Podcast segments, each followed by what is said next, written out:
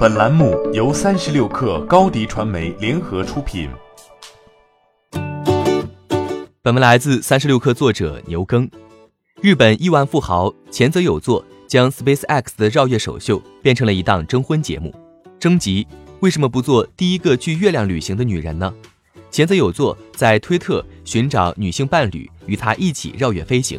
这项竞选真人秀被命名为 Four Moon Lovers。将在日本流媒体平台呃 b 马 TV 上播出。征集要求称，候选人必须是二十岁以上的单身女性，对进入太空有兴趣，有积极乐观的性格等。前泽有作在征集页面上解释了自己的初衷：二十一年以来，我一直在担任公司总裁，四处奔波。我今年四十四岁，随着孤独和空虚开始慢慢涌向我，我想到的是一件事：继续爱一个女人。我想找到一个生活伴侣。因此说这是一档征婚节目，并不为过。对此，SpaceX 的 CEO 埃隆·马斯克也转发了这条推特。SpaceX 在研发下一代名为“星舰”的载人航天器，希望将人们送上月球，并最终载人登陆火星。为筹集资金，2018年9月，SpaceX 将第一位私人乘客船票卖给日本富豪前泽有作。这次旅行将完成绕月飞行，是目前所有太空旅行中最大胆的一个。当时前泽有作还宣布，已经增加了座位，带六到八位艺术家一起旅行。任性且富有艺术气息是外界对于这位日本富豪的印象。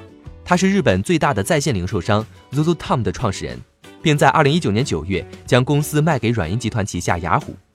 据福布斯估计，前泽有作的身价约为二十亿美元，约合一百三十八亿人民币。在二零一七年五月。曾斥资一点一零五亿美元，约合七亿人民币，买下让迈克尔·巴斯奎特的一幅画。值得一提的是，二零一九年十二月，前泽有作与日本女演员冈利彩芽分手。对此，他表示，他们选择的方向不同。他希望在工作上继续努力，我也有自己的新事业，比如宇宙。与前泽有作造势交相辉映的是 SpaceX 项目的进展。二零一九年底，马斯克宣布。星舰有望在两到三个月内测试飞行。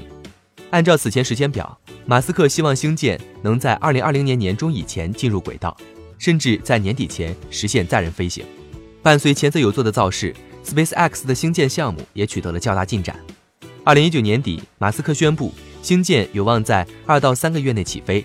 SpaceX 总裁兼 CMO 格温尼·肖特维尔还曾在一次 NASA 会议上透露。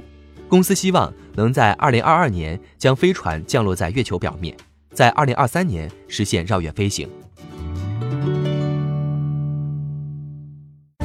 欢迎添加小小客微信 xs 三六 kr 加入克星学院，每周一封独家商业内参，终身学习社群，和大咖聊风口、谈创业，和上万客友交流学习。